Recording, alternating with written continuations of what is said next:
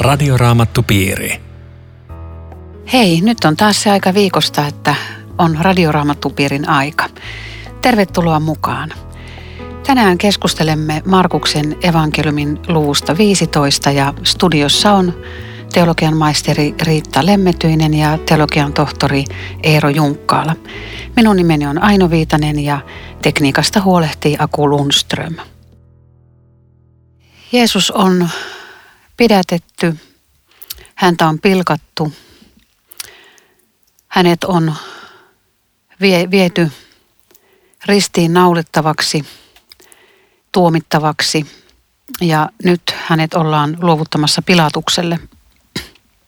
Ylipapit on pitänyt heti aamulla neuvottelua taas vanhimpien ja lainopettajien kanssa ja, ja, ja he tekivät päätöksen, vaikka ei, ei todistuksia löytynyt, yhtä pitävää todistusta. Näiden väärien todistusten perusteella neuvosto teki päätöksen, Jeesus on nyt köysissä, on viety pois ja luovutettu Pilatukselle. Nyt meidän uskon tunnustuksessakin on tämä Pilatus. Mä jotenkin sympatiseeraan tätä Pilatusta, vaikka kaikkia ne sanoo, että se on niin paha mies. Ai, ai, ai, miten se nyt tuommoista konnaa? No se, se kumminkin se tiesi, että, että ne vaan niin kuin kateudesta haluavat pidättää ja Jeesuksen ja, ja jotenkin hän yritti niin kuin vapauttaa. No siltä vähän näyttää. Ainakin, ainakaan ei niin kuin ymmärtänyt sitä juutalaisten kiihkoa surmata Jeesus. Mutta Pilatus tähän, se oli hirveän huonos huudos juutalaisten keskuudessa. Sitä, siitä ei tykätty lainkaan. Mutta nyt häntä tarvitaan, koska roomalainen saattoi julistaa sen kuolemantuomion, eikä juutalaiset. Ja, ja tämä Pilatus, en mä tiedä, ei mulla kauhean sympatiaa ole, koska hän yrittää koko ajan maineensa pelastaa ja, ja tota, menetti sen kyllä sitten totaalisesti, just niin kuin sanot, koko 2000 vuotta me ollaan kirkossa sanottu joka sunnuntai, että kärsi Pontius Pilatuksen aikana, että maine meni. Mutta mä ajattelen, että hänellä oli tämmöinen etsikkoaika. Mä, mä ajattelen tässä Jeesusta kuulusteltaessa, oletko sinä juutalaisten kuningas? Kuka, kuka on tämä, joka joka myöntää olevansa tämmöinen, jos ei ole mitään viitettä kuninkuuteen ulkoisesti. Joo, siis tuosta vielä tuosta pilatuksesta, niin mä nyt en tiedä sympatisaadaanko mä sitä ukko itteensä, mutta siis se, se asia, että, että uskontunnustuksessa se sanotaan joka kerta, niin minusta se on kova juttu. Nimittäin se liittää Jeesuksen aikahistoriaan. Siis mm. se Pontius Pilatus on ainoa nimi siellä, joka, joka kytkee sen vuoden varmasti tiettyyn historian kohtaan. Ja sitten kun Kesariasta löytyi kivi, jossa on luki Pontius Pilatus Prefectus Juuden, niin se on vielä siellä kiveen hakattuna sama heppu. Että, että siinä mielessä se on tämmöinen historiallinen linkki. Voidaan, jos vielä Pilatuksesta puhutaan, niin miettiä, että mitä se Jerusalemissa tekee. Sen varsinainen toimintapaikka oli Kesarea. Että se tuli Jerusalemiin vain juhlia varten, mutta sitten se vetästiin tähän – tapahtumasarjaan mukaan ja sen takia se on saanut nimensä maailman historiaan. Mutta se Riitta siis pohditti jo sitä, että, että siis Jeesus syyttömänä, miten sä sanoitkaan äsken, että... Niin, oletko sinä juutalaisten kuningas ja Jeesus niin. sanoo, myöntää tämän, niin kyllähän siinä ihmettelee, että hetkinen, että mikä kuningas. Ja varmaan semmoinen vahva, vahva tunne, että tässä on jotain täysin poikkeuksellista. Ja toisissa evankeliumissa sanotaan, että, että se tuli niin kuin, Pilatus tuli vielä levottomammaksi mm. tästä. Ja sitten jossain hänen vaimonsakin sanoi, että älä koske siihen pyhään mieheen. Ja että kyllä se on ollut niin kuin kovan, kovassa ristitulessa verossa. Ja, ja sitten hän tässäkin kysyy, että mitä minä teen tälle. No mitä hän on sitten tehnyt? Haluatteko että minä vapautan teille tämän Jeesuksen? Mm. Kyllä se niin kuin yrittää. Okei, mutta, hy- mutta, hyväksytään, että yrittää jonkin verran. Niin, mutta ajattelepa, jos olisit itse kuullut tuolla vallan kahvassa ja, ja kansa kun alkaa huutamaan ja kansa alkaa kapinoimaan, Ollitenkin, että, että siellä on niin kuin nämä ylipapit käskenyt niiden niin kuin väärällä tavalla huutaa, mutta että kun kansa rupeaa vaatimaan jotakin ja, ja siitä tehdään kansan äänestys siitä asiasta, niin kenestä on vastustamaan kansan tahtoa? Ja mitä olisi tapahtunut, jos Pilatus ei olisi myöntynyt? Se on mua aina kiinnostanut, että miten se Aha. tilanne olisi mennyt. Sä oot kova jossittele, että jos, jos asiat menis toisin. No varmaan siis Jeesus olisi mennyt ristille joka tapauksessa. Se olisi viety, mutta sitten olisi ehkä mennyt pilatuskin. Mutta siis tämä kiihotushan tapahtuu nimenomaan ylipappien taholta. Ja jos kansa olisi saanut valita, niin olisi valinnut Jeesuksen.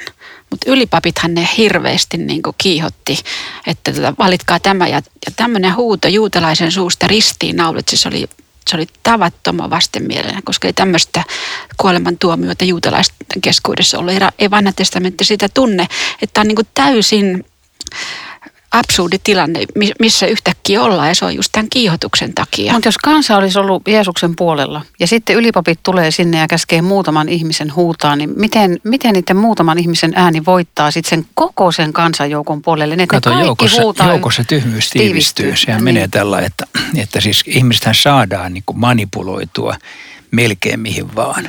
Eikä tässä ehkä sillä kansan enemmistöllä ollut mitään hirvittävän suurta sympatiaa Jeesustakaan kohtaan. Osalla oli, mutta se oli varmaan vähemmistö, mm. jolloin semmoinen välinpitämätön kansa saadaan kyllä luultavasti siltä näyttää siis huutamaan. Pilatus oli itse keksinyt tänne, että, että voitaisiin juhlan aikana päästää joku, joku toinen roista vapaaksi. Tämä oli hänen päähänpistonsa ja nyt se kansa vetoaa, vetoaa tähän. Että tota, josta Pilatus ajatteli, että tässä voisi olla hänen jipponsa selvitä tilanteesta, että tota, otetaan, tota, päästetään, päästetään juutalaisten kuningas nyt tällä kertaa vapaaksi. Sehän ei käy. Mutta eikö se ollut tavallaan historia? Täällä sanotaan jakessa kuusi, että juhlan aikana maaherra aina päästi vapaaksi yhden mm. vangin. Että se oli niin kuin tapana ja sitten hän ajattelee hyödyntää tätä tapaa.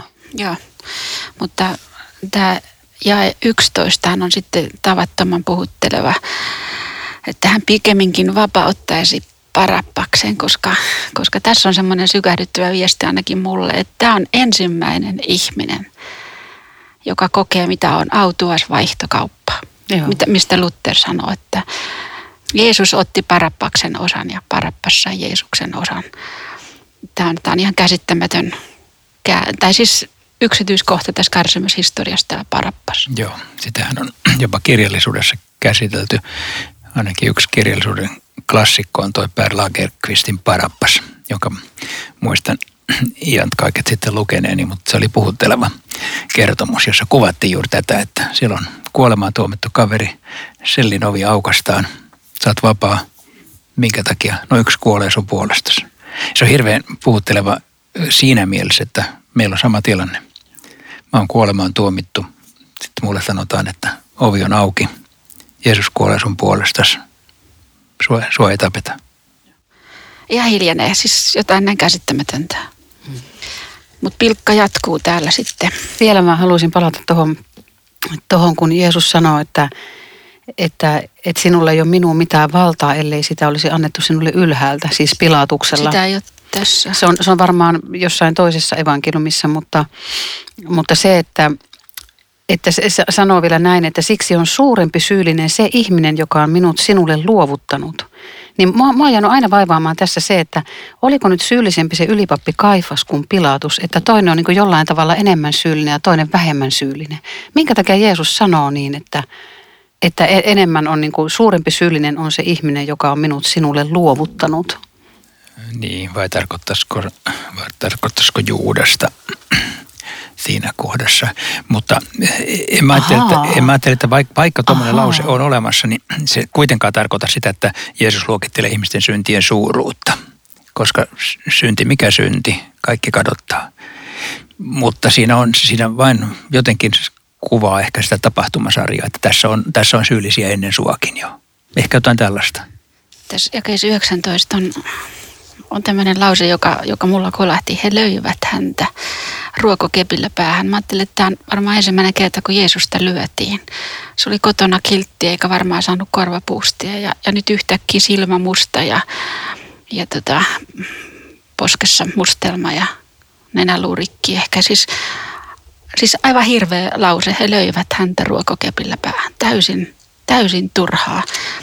Ja sitten tämä hirveä pilkka Joo, ja siis tässähän ei paljon hehkuteta sillä ruoskimisella, joka siihen myöskin liittyy, joka on ollut siis vielä, vielä järkyttävämpää, että, että vereslihalle isketään ruoskilla. Ja sitten toi on, ja puhutteleva toi 20, miten se loppui. He lähtivät kuljettamaan häntä pois ristinnaulitakseen hänet. Et mulle tuli tässä se vanhan testamentin kohta mieleen, jossa se syntipukki lähetettiin pois sinne autiomaahan kärsimään tä, tässä on joku sama, pois ja, ja tota, kantaa meidän, meidän syntiämme. Sitten matkalla tulee tämmöinen käänne.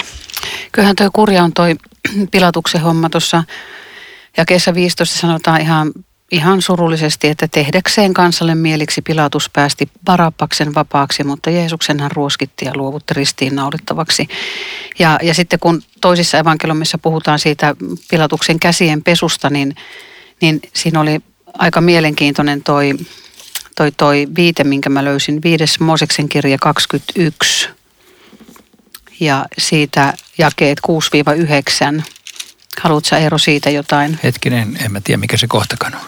Ää, 5 Mooses 21 ja 6-9. Siinä on tämmöisiä sääntöjä. Siinä on, puhutaan nyt leiviläispapeista ja ja sitten jostain ruumiin löytämisestä, mutta siinä sanotaan, että ruumiin löytöpaikkaa lähinnä olevan kaupungin vanhimpien on pestävä kätensä sen hiehon yläpuolella, jonka niska taitettiin puron uomassa. Ja tämä on niin otettu siihen, eli Pilatus pesee kätensä sen hiehon yläpuolella, jonka niska taitettiin. Eli hän pesee käteensä Jeesuksen yläpuolella, jonka niska taitetaan. siis, no, mä, onko tässä niin ajatella tämmöistä, no, mä tämmöistä kuulen, yhteyttä? Kuulen tuon yhteyden ekan kerran, mutta mielenkiintoinen. Tarvitsee miettiä.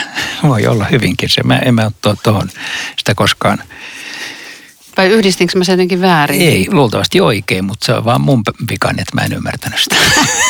tai, tai siis ymmärsin, mutta en mä ollut sitä koskaan ajatellut.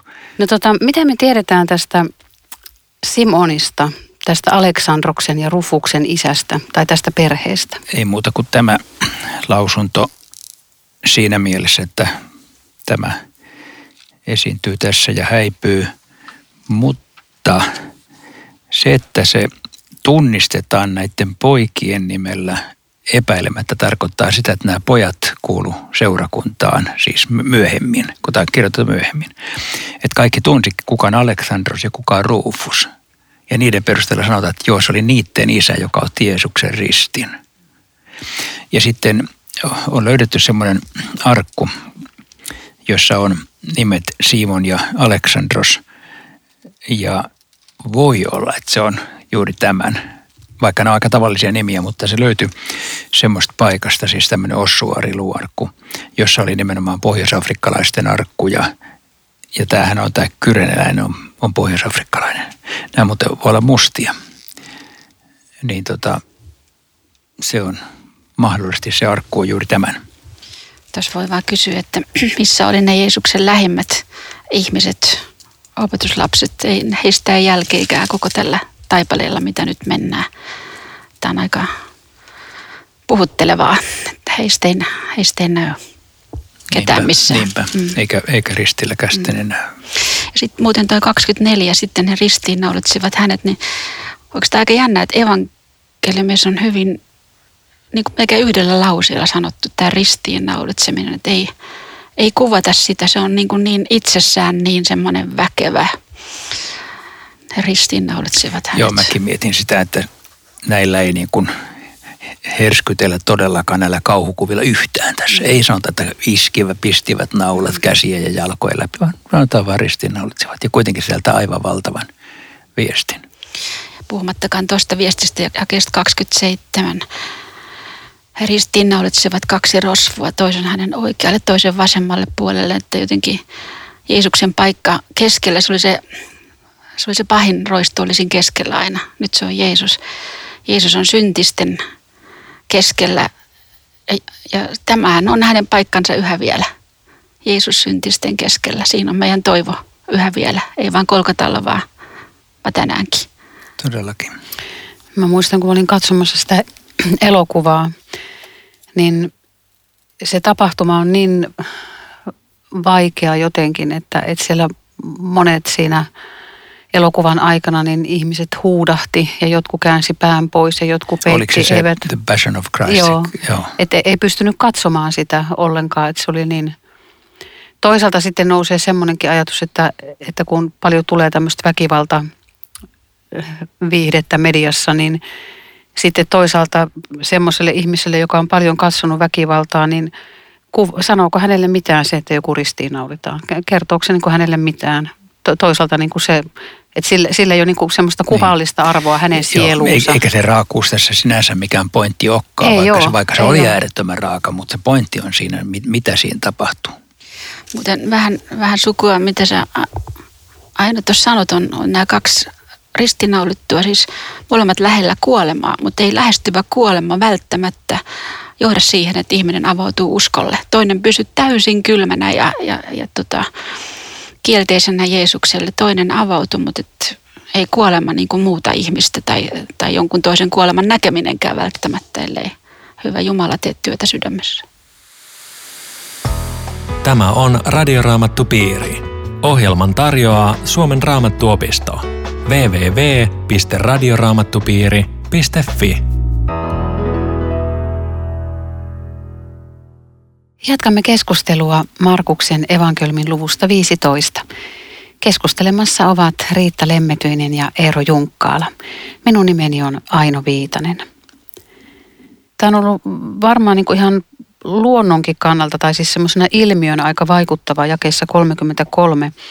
Sanotaan, että keskipäivällä kuudennen tunnin aikaan tuli pimeys koko maan ylle ja sitä kesti yhdeksänteen tuntiin saakka.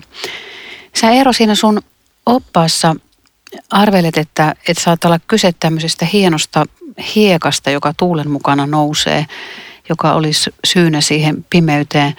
Voisiko se olla joku muu syy myöskin? Onko sulla joku vaihtoehtoinen ehdotus?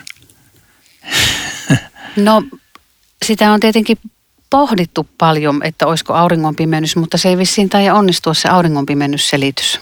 Niin, siis mehän ei välttämättä tarvita mitään selitystä, koska Jumala voi tehdä pimeäksi tota, päivän millä tavalla tahansa, mutta tämmöisessä toki niin kuin miettii, että onko joku niin sanottu luonnollinen selitys, joka kuitenkin Jumalan aikataulun mukaan pamahtaa päälle just sillä hetkellä. Ja se, minkä mä nyt olen tavallisimmin kuullut ja pidän mahdollisena, on juuri tämä ö, hiekkamyrsky, joka silloin, mä oon ollut joskus Israelissa sillä tavalla, että kun tulee oikein, siis Jordanian autiomaan puolelta, puolelta sitä ihan outa hiekkaa, tulee niin, niin hirveästi, että niin kuin päivä pimenee tavallaan. Ei, ei se tule ihan pilkkopimeäksi, mutta että aurinko niin kuin peittyy. Se voisi olla tällainen, mutta totta kai se voi olla joku muu Jumalan sallima ihmeellinen juttu, jota me emme tiedä. Et kun ajattelee syntymää, että Betlehemin tähti juuri silloin, kun antoi tietä tietäjille ja sitten Jeesuksen kuolema, syntymä ja kuolema, niin siinä on niin kuin luonnon planeetat on ollut tietyssä kohtaa Kyllä. juuri silloin. Eikö ihmeellistä? Ja onhan täällä siis tuommoinen Aamoksen kirjan kahdeksannen luvun yhdeksäs ja jos sanotaan, että sinä päivänä sanoo Herra Jumala, minä annan auringon laskea puolen päivän aikaan ja pimennän maan keskellä kirkasta päivää. Se ei varmaankaan ehkä viittaa tähän Jeesuksen kuolemaan, mutta se voisi viitata, koska siinä on ihan sama, sama ikään kuin ajankohta. Mutta tämä aamuksen kohta ehkä näyttäisi viittaavan johonkin... Vielä lopun aikoihin niin, niin, enemmän. Jo, joo. joo, mutta voi olla niinkin, että, että Jumala ikään kuin, jos ihmiset tiesivät aamuksen, niin Jumala tavallaan antoi semmoisen muistutuksen, että nyt Jeesuksen kuolessa tapahtuu jotakin tällaista, jota profeettojen kirjoissa sanotaan, vaikka se varsinaisesti liittyisikin johonkin viimeiseen tuomioon. Mutta hei, ennen kuin nyt vielä kaikki pimenee, niin tota, mä voisin vielä mennä pikkasen tonne ylemmäksi tätä lukua, että jo tämmöinen erittäin valaseva lausunto tulee näiden pilkkaajien suusta.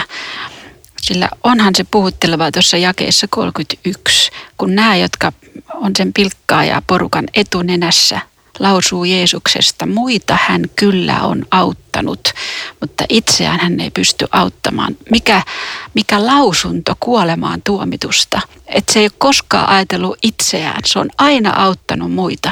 Ja Ai. nytkään se ei auta itseään, tosin sitä ei tajunnut, koska se haluaa auttaa näitä ylipappeja ja muita.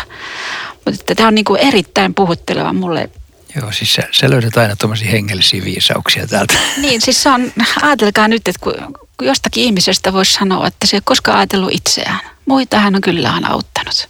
Itsestä ei ole niin väli. Onhan se ihmeellinen todistus. Joo, että tämmöisiä todistuksia täältä tulee. Tämmöisiä todistuksia niin kuin sitten jakessa 21 sadan päämiehen, tämä mies todella oli Jumalan poika. Eli mm. nämä, nämä vastustajat joutuu vähän väliä todistaa mm. jotain Jeesuksesta. Se on aika kiinnostavaa. Sitten jakeessa 37, tota, tähän on vaan vahduttava. Jeesus huusi kovalla äänellä ja antoi henkensä. Kaikki evankelistat painottaa tota, että Jeesus todella kuoli, mutta kukaan ei sano, että kuoli, vaan kaikki sanoo näin, että antoi henkensä. Et mä ajattelen, että kun luomiskertomuksessa Jumala puhalsi ihmiseen hengen, niin tässä, tässä kertomuksessa toinen Aadan puhaltaa ulos henkensä. Siinä on semmoinen jännä, jännä linkki sinne luomiseen. Todellakin. Alkaa uusi luomakunta. Mitä teille kertoo tämä, että Jeesus nimenomaan antoi henkensä? Sitä ei kukaan häneltä ottanut. Hän ei. antoi. Siinä ei sanota, että hän kuoli. Sitten kun hän oli kidutettu tarpeeksi, niin sitten hän kuoli vaan. Mm. Ja henki lähti hänestä, vaan hän antoi.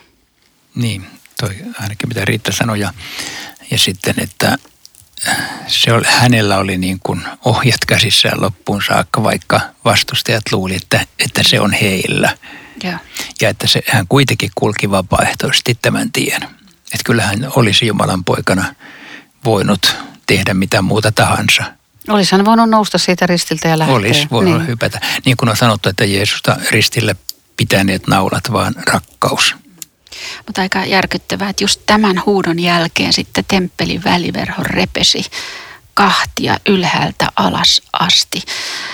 Eikö niin, että tänä päivänä siellä oli rukoilijoita, että siinä, tällähän oli todistajia tällä, että se, se väliverho repeää ja ja, ja meille, jotka tunnetaan uutta testamenttia, niin, niin tämähän tarkoittaa sitä, että jokaisella meillä on nyt estoton pääsy maailman parhaimmalle paikalle. Niin, pyhän ja kaikkein pyhimmän välissä oleva Mä mietin vero. tota, toi oli hyvä, hyvä Riitta, että siis, et miten se tieto siitä esiripun halkeamisesta on oikeasti saatu? Että et onko se vaan taivaallinen ilmoitus?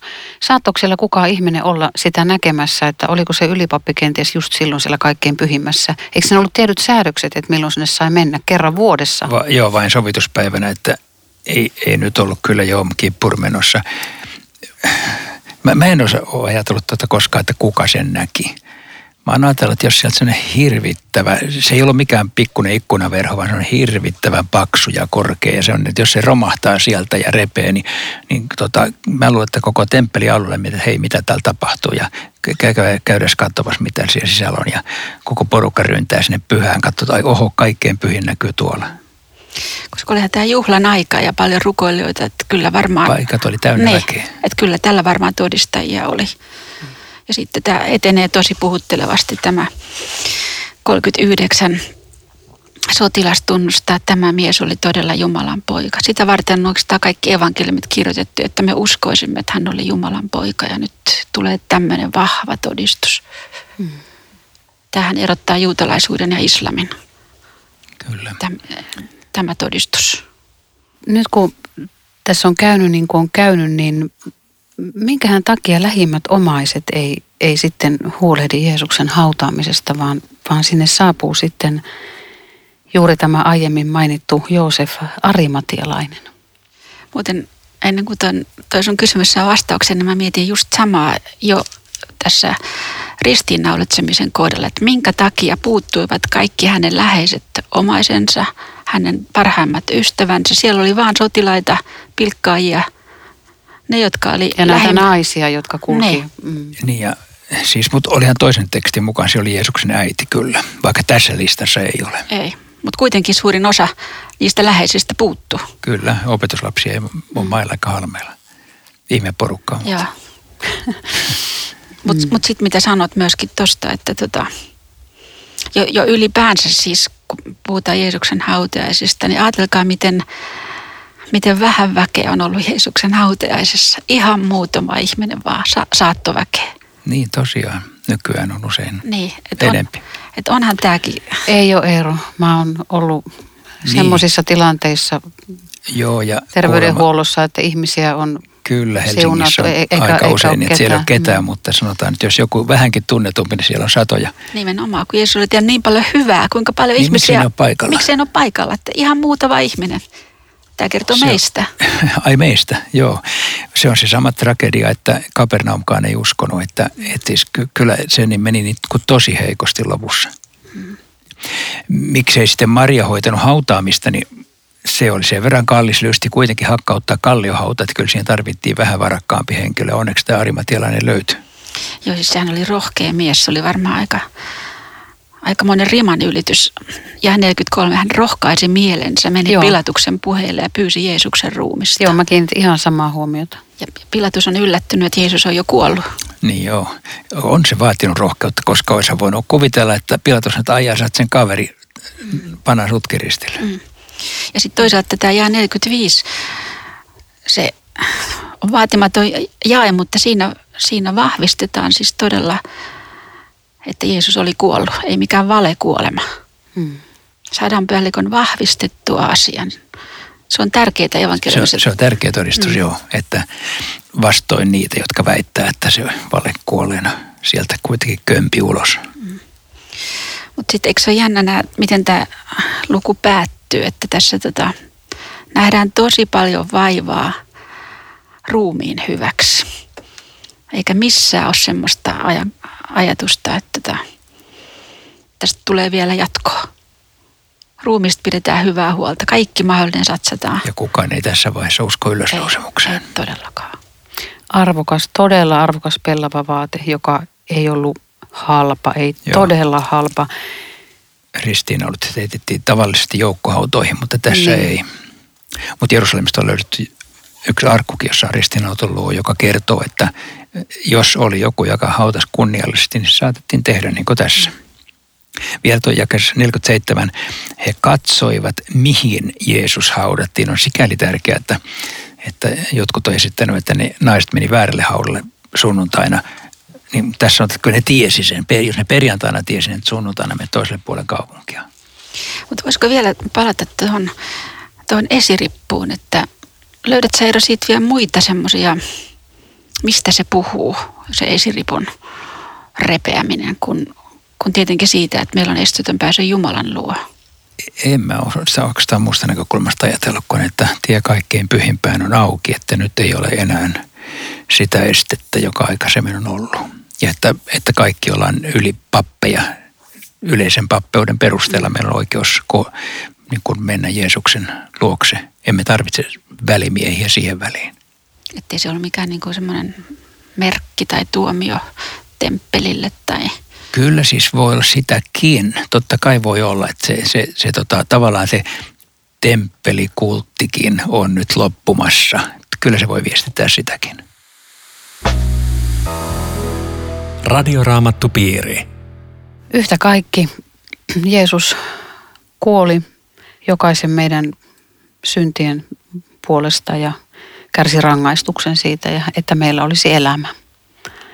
Rukoiletko sä Riitta tähän loppuun? Elävä Herra, tämä on meille suurta, ihmeellistä ja viime kädessä käsittämätöntä, että sinä teit tämän jokaisen meidän vuoksemme rakkaudesta meihin. Tiedät, kuinka me usein epäilemme, että rakastaako Jumala vielä minua. Anna meidän tämän tapahtuman äärellä vakuuttua. Läpeensä vakuuttua, että jokainen meistä on sinulle rakas ja jokaisen synnit on sovitettu. Amen. Radioraamattupiiri. www www.radioraamattupiiri.fi